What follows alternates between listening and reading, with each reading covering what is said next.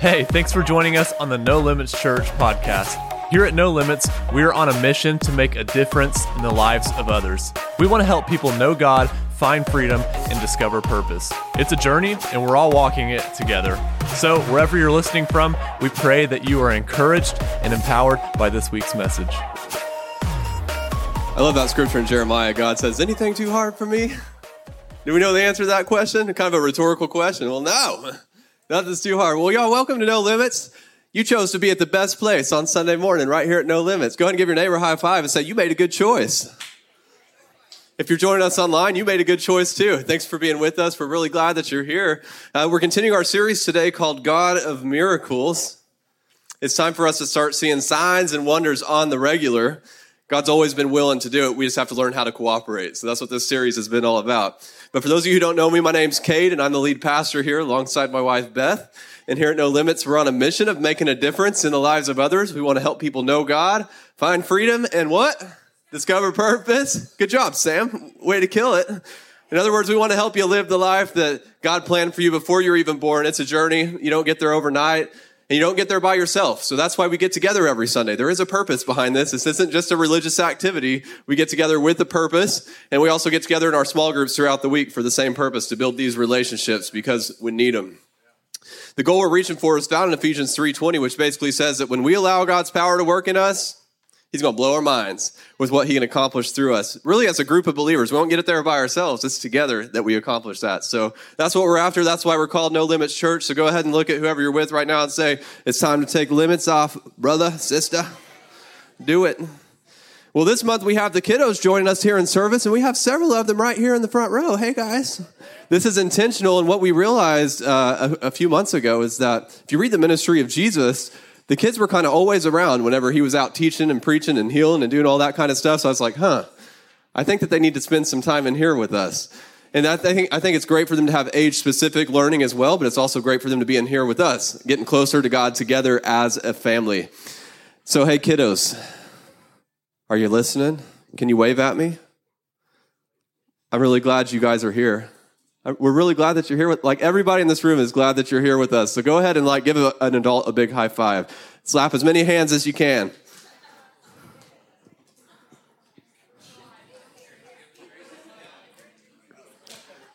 And then I told you, I told you all, I told you kiddos this last week, but you know the adults in the room, they kind of have a hard time listening when there's a bunch of noise.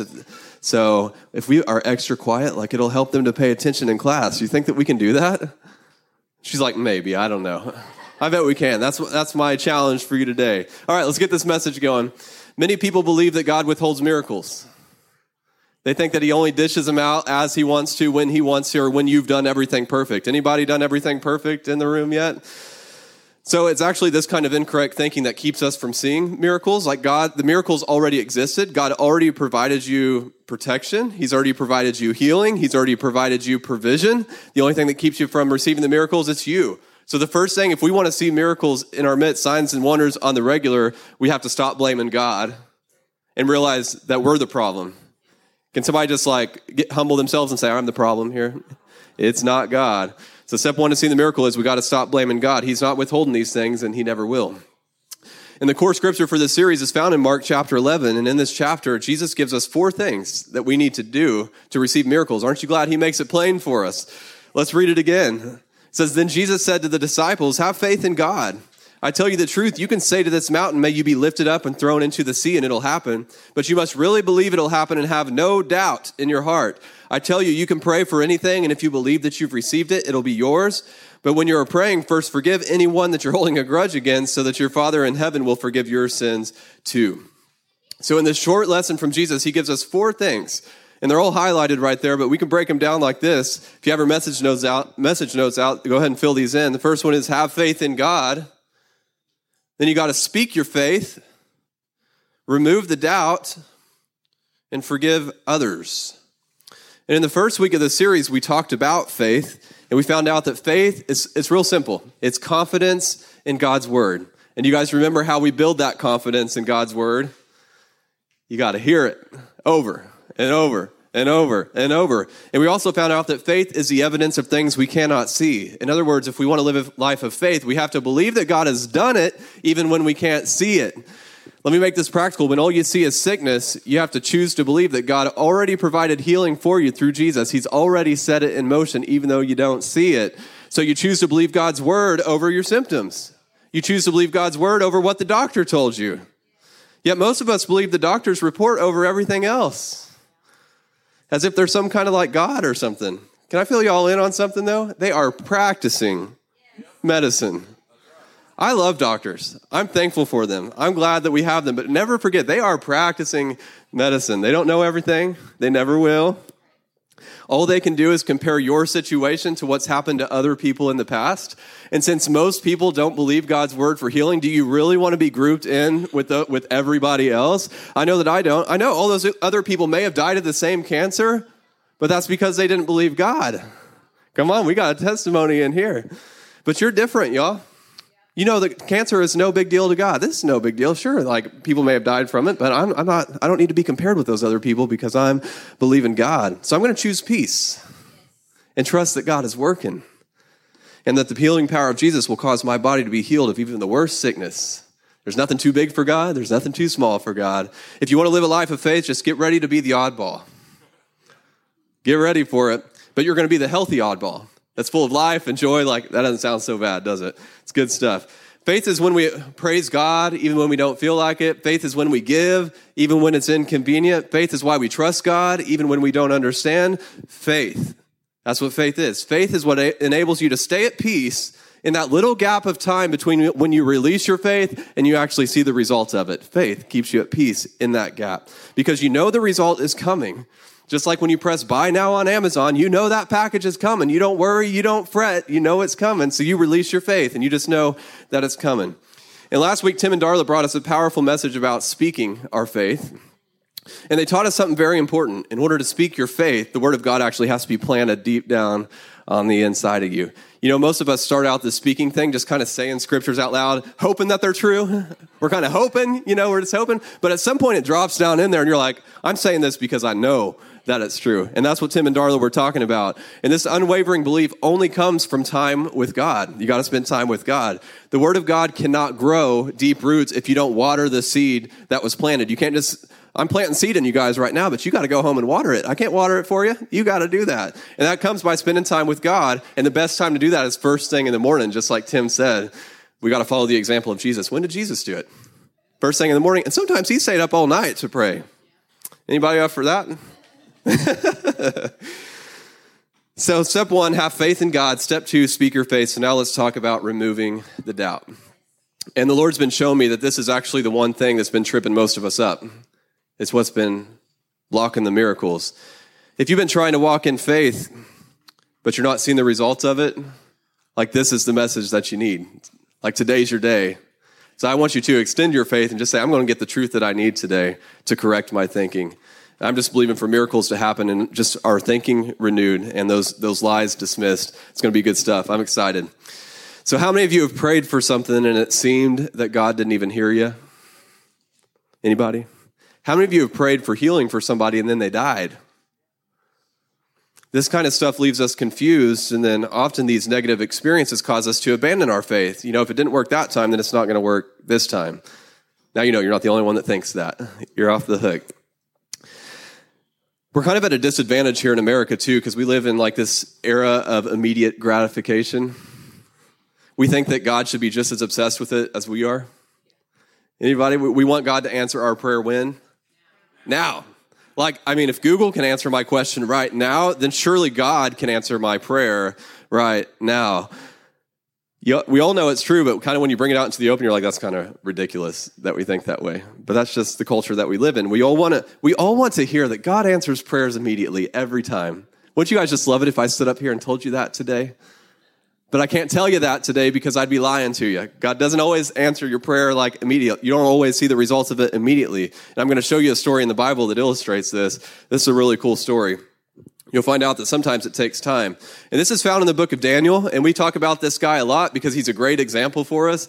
He kind of lived in a culture that was anti God, but yet he chose to live his life for God. Seems kind of relevant to today, right? But in Daniel chapter 9, he was praying, and the people of God were kind of in a mess because, well, they were disobeying God, and God gave them a chance to get out of it, and, well, they decided to keep disobeying God, and so they were in trouble. That kind of sounds familiar too, doesn't it? Anyways, Daniel was praying and repenting on behalf of Israel. He was confessing their sins and asking God to have mercy on them, even though they didn't deserve it. Again, that sounds familiar. Anybody been praying and repenting on behalf of America lately? So he was also looking for clarity on a vision that he had, and he was asking God in his prayer, Help me understand this vision. And if you read Daniel's prayer, it seemed as if his prayer was about three minutes long. Like if you read it out loud, that's about how long it takes you to read it. And at this point into his prayer, look at what happened next. In Daniel chapter 9, it says, As I was praying, Gabriel, which is an angel, whom I had seen in the earlier vision, came swiftly to me the time of the evening sacrifice. He explained to me, Daniel, I have come here to give you insight and understanding. Cool. Daniel's prayer was answered in about three minutes. That's pretty cool, right? I mean, I'd rather have it immediately, but I think I can wait three minutes. I mean, we all wait three minutes in the McDonald's drive through, right? So at least we can just pull out our phone and check Facebook while we're waiting on God to answer our prayers, just three minutes. But Daniel's prayer wasn't answered in three minutes, it was actually answered immediately. And you find that out in the next verse. It says, The moment you began praying, a command was given, and now I'm here to tell you what it was, for you are very precious to God. Listen carefully so you can understand the meaning of your vision. When did God answer? The moment he began praying. Then why did it take the angel three minutes to get to Daniel? I don't know. Like maybe he was on the other side of the galaxy and had a ways to travel. Maybe he had to get his toothbrush first, you know, before he came here to earth. But what we do know is that God answered Daniel's prayer immediately. The moment he began praying, God set the answer in motion, but something had to take place in the spiritual realm before it was made manifest in the physical realm. And about now, you might be thinking, okay, I can wait three minutes. So from now on, I'm giving God a three minute deadline whenever I pray. But before you make a three minute doctrine, we got to go to the very next chapter of Daniel. This year, this is like years later in Daniel's life. So surely he was like more mature in his faith, wouldn't you think? He's probably closer to God. He'd been pursuing God. Therefore, I bet his next prayer is going to be answered even faster. But take a look at what happened. Daniel chapter 10. I, Daniel, had been in mourning for three whole weeks. All that time I'd eaten no rich food, no meat or wine crossed my lips, and I used no fragrant, fragrant lotions until those three weeks had passed. Oh man, three weeks? Like, and this wasn't even a pleasant three weeks. He was mourning and fasting and seeking God for his answer. You guys know this is a long time. I mean, just listen to people gripe about their two week quarantine. It feels like forever. How could someone as awesome as Daniel have to wait three weeks for his prayer to be answered? Well, at the end of this three week period, once again, a messenger from heaven came to answer his prayer. And the messenger even explained why it took three weeks this time. Take a look. So then he said, Don't be afraid, Daniel, since the first day you began to pray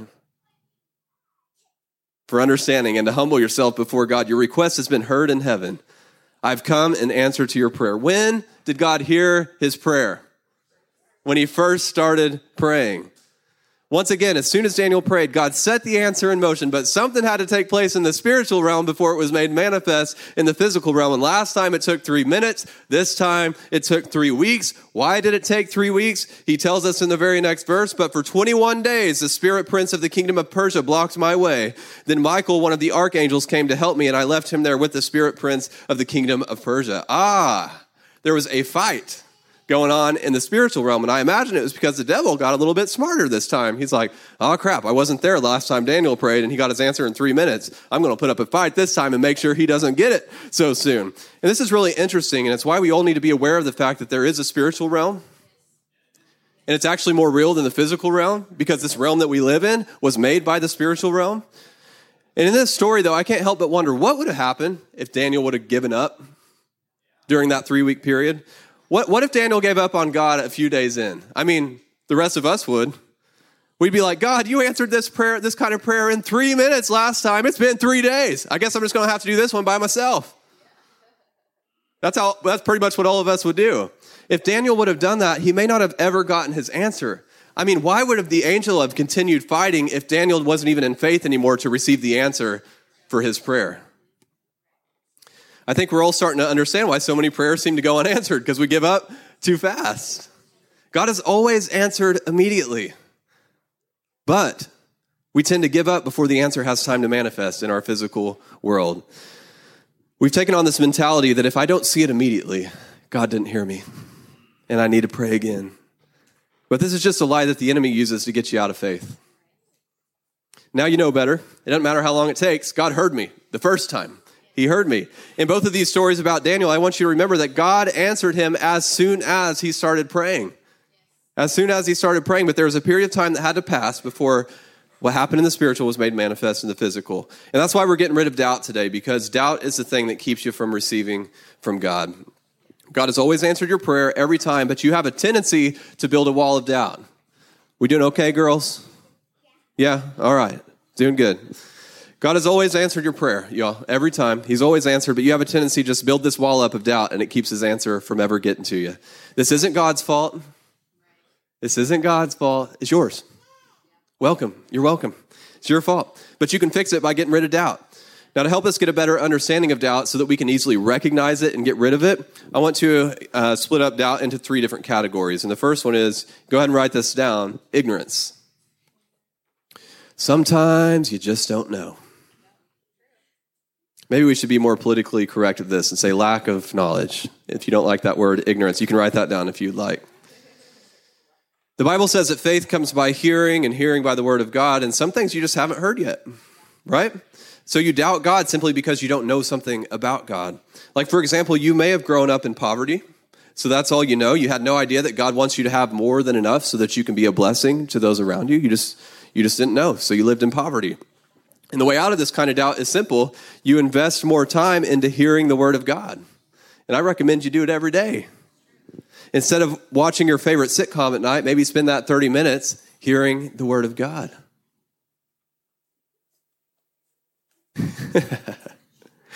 Kiddos are awesome. They had to get their exercise, that's all. Y'all don't worry. All right, here's the next one. Here's the next kind of doubt, and that's wrong teaching. This is basically the same thing, but it's a bit harder to overcome. It's kind of like if I had a blackboard up here and it had written over it all kinds of lies, like it was just full of lies. Like before you can write the truth on it, you're going to have to take time to erase all the lies before you can start writing the truth. So if you've been taught like that God made that God made you sick or that this is punishment for your sin or that God somehow gets glory out of you being sick or being poor, then the antidote's the same. You got to hear the word of God. You're just going to hear you're going to have to hear it a whole lot more than the person that just didn't know because you're going to have to undo all that wrong teaching. It's harder to overcome, but you can overcome it. You just got to be diligent and you got to stick with it. Like, I'm not trying to discourage you all, but just know that it's going to take a while. And you're going to have to dig in. You're just going to have to do it. You're going to have to scrub the blackboard and you have to get it clean. And when you uncover wrong teaching in your life, just, just get rid of it. You need to get rid of it. Listen to every message on YouTube. Look up every scripture you can. Like if the poverty is the thing that you've been taught that God wants you poor, then you get in the scriptures and you find every scripture about provision. You get on YouTube and you listen to every message you can find about how God wants you to have more than enough. And it'll scrub away that wrong thinking. So these first two types of doubt, ignorance and wrong teaching, they're both overcome by the word of God. And here's the third one, circumstantial doubt. If you pray somebody to be healed, for somebody to be healed and they end up dying, you're probably going to think this doesn't work, right? If you've been sick for years and you've been believing God for healing, you're probably going to think this doesn't work. God doesn't want me well. So, how do you overcome this kind of doubt? Well, I want to tell you a story for, about Jesus to help you understand this. And it's in Matthew 17. It says, A man came to him, kneeling down to him, saying, Lord, have mercy on my son. He's an epileptic and suffers severely. For he often falls into the fire and often into the water, so I brought him to your disciples, but they could not cure him. So here we have a father who desperately wants his son to be healed, like his son was having terrible seizures on a regular basis that threatened his life. Can you imagine what this would be like as a parent? Like, man, and the Gospel of Mark shares this same story in, in chapter 9, and it gives us a few more details. This wasn't something that the boy had just recently been dealing with. This is something that that boy had been dealing with like his whole life. This had been going on for a long time. So the father brought the boy to the disciples. They prayed, and nothing happened. So there you go. If you prayed for somebody and nothing happened, the disciples did too. But Jesus' response to this is pretty straightforward. He yeah, we're about to find out. And Jesus answered and said, Oh, faithless and perverse generation, how long shall I be with you? How long shall I bear with you? Bring him here to me. Jesus rebuked the demon, and it came out of him, and the child was cured from that very hour. Our inability to use the power of God is not cute to God, it offends him. Sometimes we get ourselves caught in this false sense of humility, saying things like, you know, I'm just a man. If God wanted to do it, he would, but I'm, I'm, I'm just me. We convince ourselves that this sorry attitude somehow honors God, but it actually offends God because he's like, I gave you power. The same power that raised Christ Jesus from the dead lives in you, and that's what you do with it? Hmm.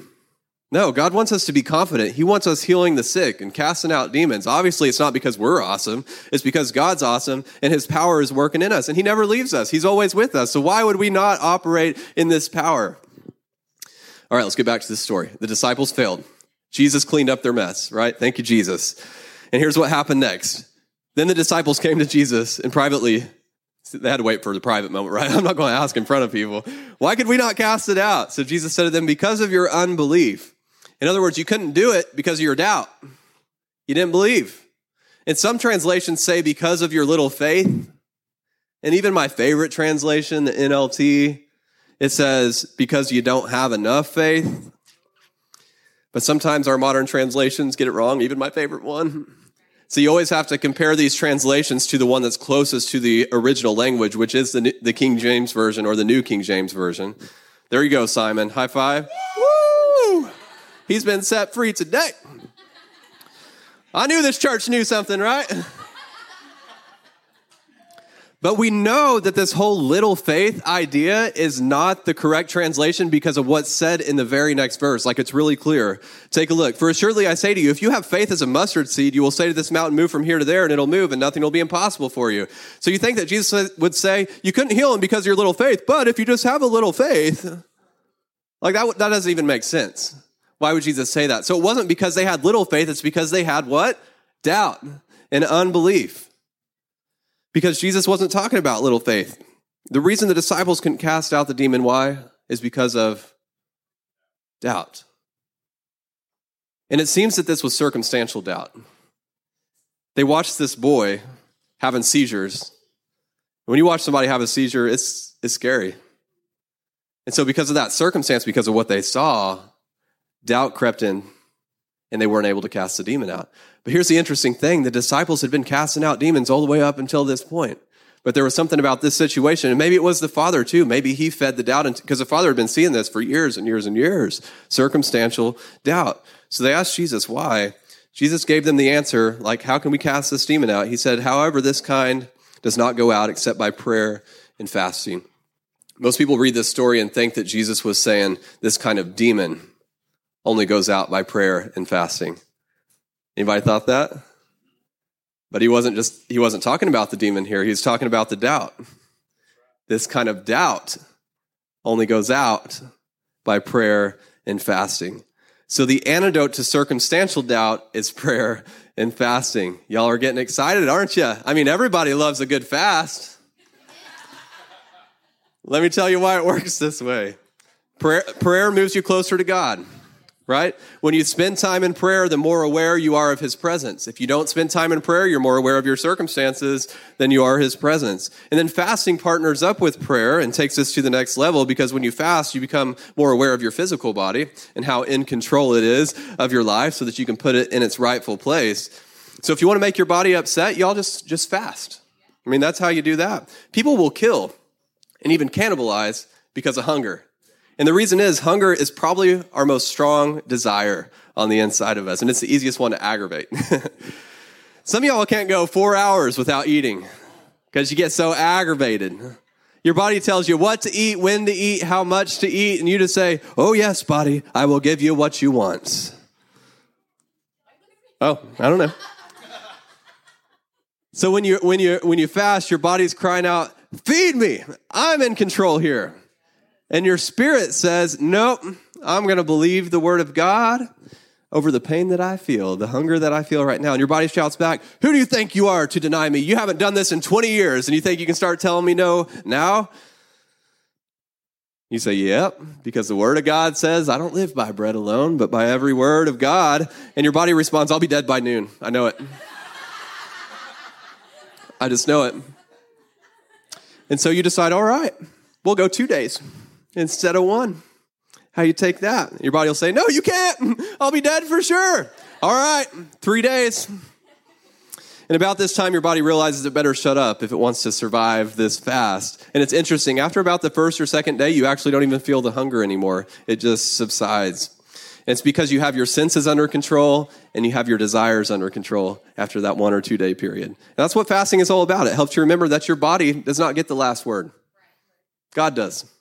He gets the last word. So when, you're, when that symptom shows up in your body again, you laugh because you know God's word is true.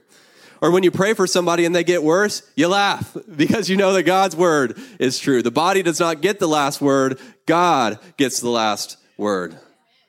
So circumstantial doubt only comes out through prayer and fasting. You got to draw yourself closer to God and you got to show your body who's boss.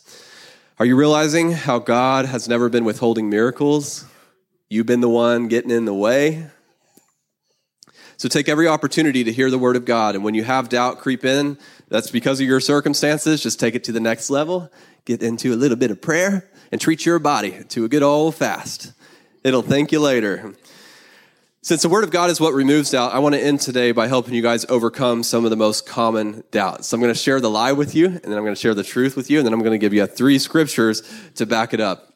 And if you've been, this is on the back of your message notes. You don't have to fill any blanks in here. But as we're going through these, if one of these lies is what you deal with, I just want you to put a big circle around it so that you can take these scriptures and maybe print them off and put them on your mirror, whatever you need to do, and just start reading them every day until that doubt is gone. So here's the first lie If I'm sick, it must be God's will. The truth is, God wants me healed every time every time. And here's three scriptures for you. 2 Peter 3 9 says, God does not want anyone to be destroyed, but wants everyone to repent. And then 1 Peter 2:24, he personally carried our sins in his body on the cross so that we can be dead to sin and live for what is right. By his wounds you're healed. And then 3 John 1 2 says, Beloved, I pray that you may prosper in all things and be in health, just as your soul prospers. That's three of about 200 scriptures that you can find to back this one up. So get in there and start looking them up. Here's the next slide. The devil is more powerful than me. The truth is, the devil can't do anything without your cooperation. Let me show you what I mean. James 4 7. So humble yourselves before God, resist the devil, and he's going to do what? He don't have a choice. He's going to flee. Luke 10 19. Look, I have given you authority over all the power of the devil, and you can walk among snakes and scorpions and crush them. Nothing will injure you. Who has the more authority? The devil or you? You. You have all authority over the power of the devil. Though a thousand fall at your side, though 10,000 are dying around you, these evils will not touch you. They may be around you, but they ain't going to touch you. That's God's promise to you. So the only way that the devil can have place in your life is because you gave it to him. You handed over the authority and you said, here, you can have it. Why don't y'all just take it back and say, I have the authority. Shut up. All right, here's the next one lie. God uses sickness to teach me. Ooh, this is real common. It's nasty. The truth is God rescued me from sickness. You see Galatians 3:13 says, "But Christ has rescued us from the curse pronounced by the law." See, a lot of people will will think, you know, it's because of my life of sin that I have this sickness. Nope. Yeah, sure, he did that in the Old Testament. That's the scriptures that they'll use. Well, he, he put the snakes in the Israelites and they bit him and they died and blah, blah, blah, blah because of their sin. Yeah, that did happen in the Old Testament. But what happened? Christ has rescued you from the what? Cursed, pronounced by the law. So when he was hung on the cross, he took upon himself the curse for our wrongdoing. So that doesn't apply to you. God's not going to make you sick because you sinned, y'all. He doesn't do that. Here's the next one, Mark 2 8. Jesus asked him, Is it easier to say to the paralyzed man, Your sins are forgiven? Or stand up, pick up your mat, and walk. So I'll prove to you that the Son of Man has the authority on earth to forgive sins. And I love this story. You got to go read the whole story to get the gist of this. But basically, Jesus forgave his sins first, and then he told him to get up and walk. You know, your sin can be the thing that causes you to be sick, like just because of things that happen in the natural world. But we, we think that we have to stay in it because God punishes us for that. Nope. He wants to forgive your sin and he wants to heal you. He wants to forgive your sin and he wants to heal you. He'll take care of the root and he'll take care of the problem. Every time. here's the next one. Mark 16, 17, these miraculous signs will accompany those who believe. They will be able to place their hands on the sick and they will be healed. If you can do that for other people, surely he doesn't want that sickness in you either. All right. Here's the next lie God is glorified whenever I live sick or poor. Meh. Pretty common. The truth is, God is glorified when I make a difference. John 15, 7. If you abide in me and my words abide in you, you will ask what you desire and it will be done for you. By this, my Father is glorified, that you bear much fruit so that you will be my disciples. Who sick bears much fruit? No, you're grumpy and you're gripey and people don't want to be around you. He wants you to bear a lot of fruit. That is when God is glorified. In 2 Corinthians 1:20, for all the promises of God in him are yes. His answer is always yes and amen. So be it to the glory of God through us. So whenever you operate in the promises of God, he is glorified. That's how we glorified God. In Matthew 5 16, let your light so shine before men that they may see your good works and glorify your Father in heaven. God is glorified when we make a difference. He is not glorified by our sickness. He is not glorified by our poverty. He is glorified whenever we receive his promises and we live in them. So, how do you overcome doubt? By hearing the word of God. It's simple. And when doubt is caused by circumstances, you bring in the big guns prayer and fasting. So, to wrap this up today, let me share another story about Jesus. This is found in the eighth chapter of Luke. And Jesus was on the way to heal this 12 year old girl who was dying. And take a look at what happened on the way. It says, as Jesus went with him, the father of the girl, he was surrounded by the crowds. A woman in the crowd had suffered for 12 years with constant bleeding, and she could find no cure. Coming up behind Jesus, she touched the fringe of his robe. Immediately, the bleeding stopped. Who touched me? Jesus asked. Everyone denied it, and Peter said, Master, the whole crowd is pressing up against you. But Jesus said, Someone deliberately touched me, for I felt healing power go out of me. When the woman realized that she could not stay hidden, she began to tremble and fell to her knees in front of him. And the whole crowd heard her explain why she had touched him and that she had been immediately healed. Daughter, he said to her, Your faith has made you well. Go in peace. This woman was healed without Jesus even knowing what was going on. He didn't have to say anything, she didn't have to get his attention first. She was healed by her faith. She reached out and she received the healing. So I've been telling you guys for the last three weeks that God's not withholding miracles. He's waiting on you to step out in faith and receive. And he might be surprised at it, like he was with this woman, because you hadn't done it yet in your whole life. Oh, look, they finally reached out in faith. I felt the healing power go out of me. Now, I believe that some of y'all were able to eliminate doubt today just by simply hearing the word of God, because that's how it works. And so, if that's you, if you had some doubt that was eliminated today, I just want you to stand up. I want you to lift your hands up to God and just receive your miracle. Amen. Amen.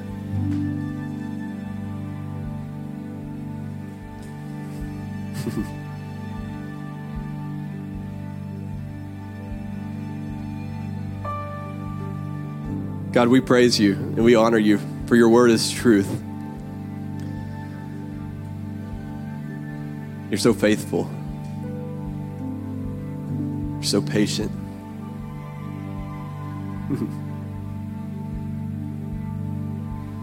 Lord, we receive all of your promises. They're yes and amen.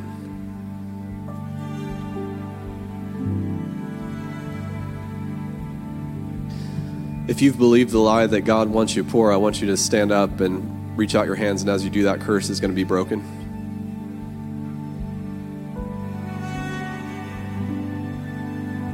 Break the curse of poverty in Jesus' name.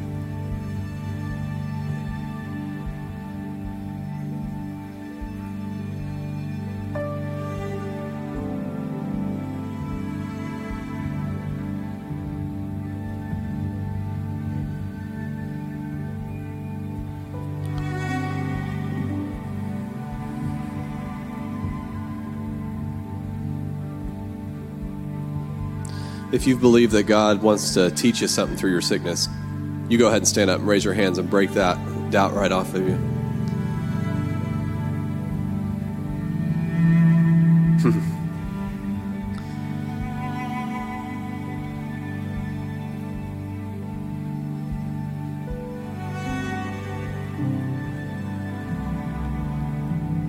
Before service today, I kind of had a vision of like there's just these walls of doubt that we've been building all of our lives, and they just crumbled, like instantly crumbled today. And so that's what I believe that has happened for many of us in this room today, and even watching online. Just those walls of doubt crumble.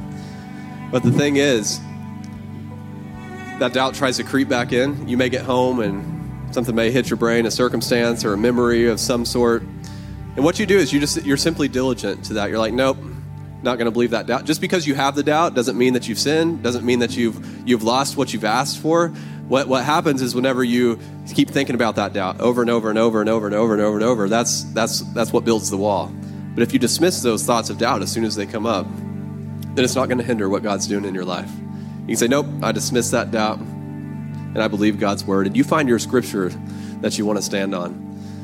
And the way this has happened for me recently is there's, an, there's a lie that the enemy likes to tell me, and he's told it to me all my life.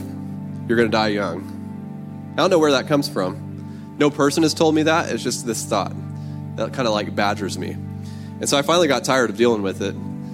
It's like, well, look up scriptures for healing, and I'd look up those. I was like, I believe in healing. Like that, that wasn't kind of that wasn't really meeting the need for me. So I was like, I know what I need to do. I need to look up scriptures about long life and how God has uh, equipped me and given me what I need to be uh, here for my family and provide for my family because that I don't I don't fear dying. I fear like leaving my family behind because I, I want to be there for them. And so that's when I found Psalm 128, which is absolutely beautiful, and it basically says that it talks about it's it's a great scripture for the men in the room talks about how your wife will be fruitful within your home and your kids will be grow like strong olive trees and it goes on and on and on And it also says you will live to enjoy your grandchildren. And that was a scripture that I got and I grabbed onto.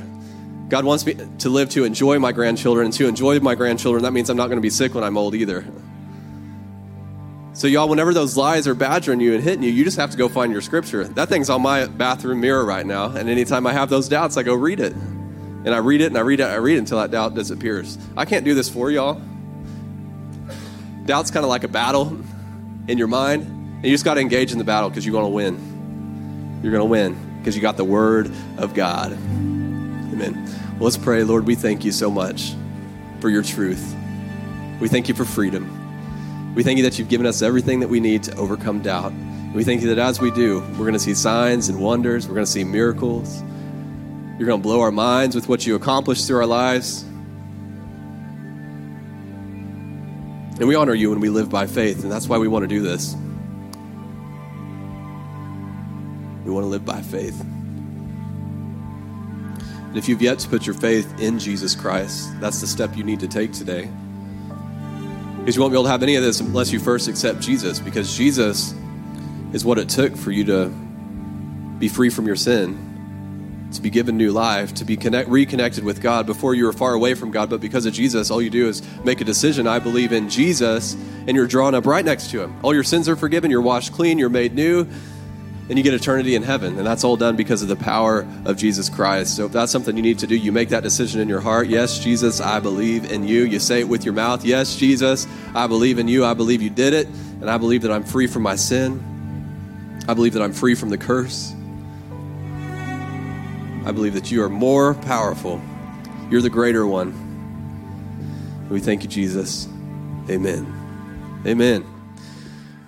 Well, if you gave your life to Jesus, there is a journey that's ahead, and you need the people of God along with you on that journey. And we want to be those people. We really do. But we can't be those people if you don't let us know. So we set up an easy way for you to tell us. You simply text the word Jesus to 918 373 9883. We would love to go on that journey with you. God's good, huh? The Word of God is good. I hope y'all are falling in love with the Word of God. You know, if I got to the end of my life and I was like, I led a church that fell in love with the Word of God, I'd be like, yes, because the Word of God is everything. It's what we need. Well, before we leave today, I want to give you an opportunity to extend your faith through giving. I don't talk about that a lot about how sometimes that's a faith journey, but we need to extend our faith through giving. We all understand that to participate in like uh, the stock market, we have to contribute to our 401k or our IRA, and that's a great example of how it works in the kingdom of God. If you want to plug into to kingdom finances, and you got to participate in God's plan by contributing to the kingdom of God. And no, no limits is a great place for you to just plant that seed and watch it grow into a mighty harvest. And uh, your generosity, it really does make a difference. It enables us to share the gospel here and all around the world. At Mexico, the Philippines, it's making a huge difference. So thank you for your generosity. And thank you for the laughter. She is joyful back there. That is awesome. If you're ready to give today and you're giving by cash or check, just raise your hand. One of our ushers will bring you an offering envelope. Or most of y'all give online. You can do that anytime. You go to nolimits.fyi, tap the giving button. That'll get you where you need to go. Thank you so much for joining us, and a special thanks to those that give in to our ministry. It's because of your generous giving that we're able to lead people to Jesus and make a difference all around the world. If you're ready to give, head to your browser and type nolimits.fyi into the address bar. And if you were encouraged by this podcast, then hit that share button and pass it on so that others can be encouraged as well. Or you can even take a screenshot and share it on your social stories. Thanks again for listening. Now let's go make a difference.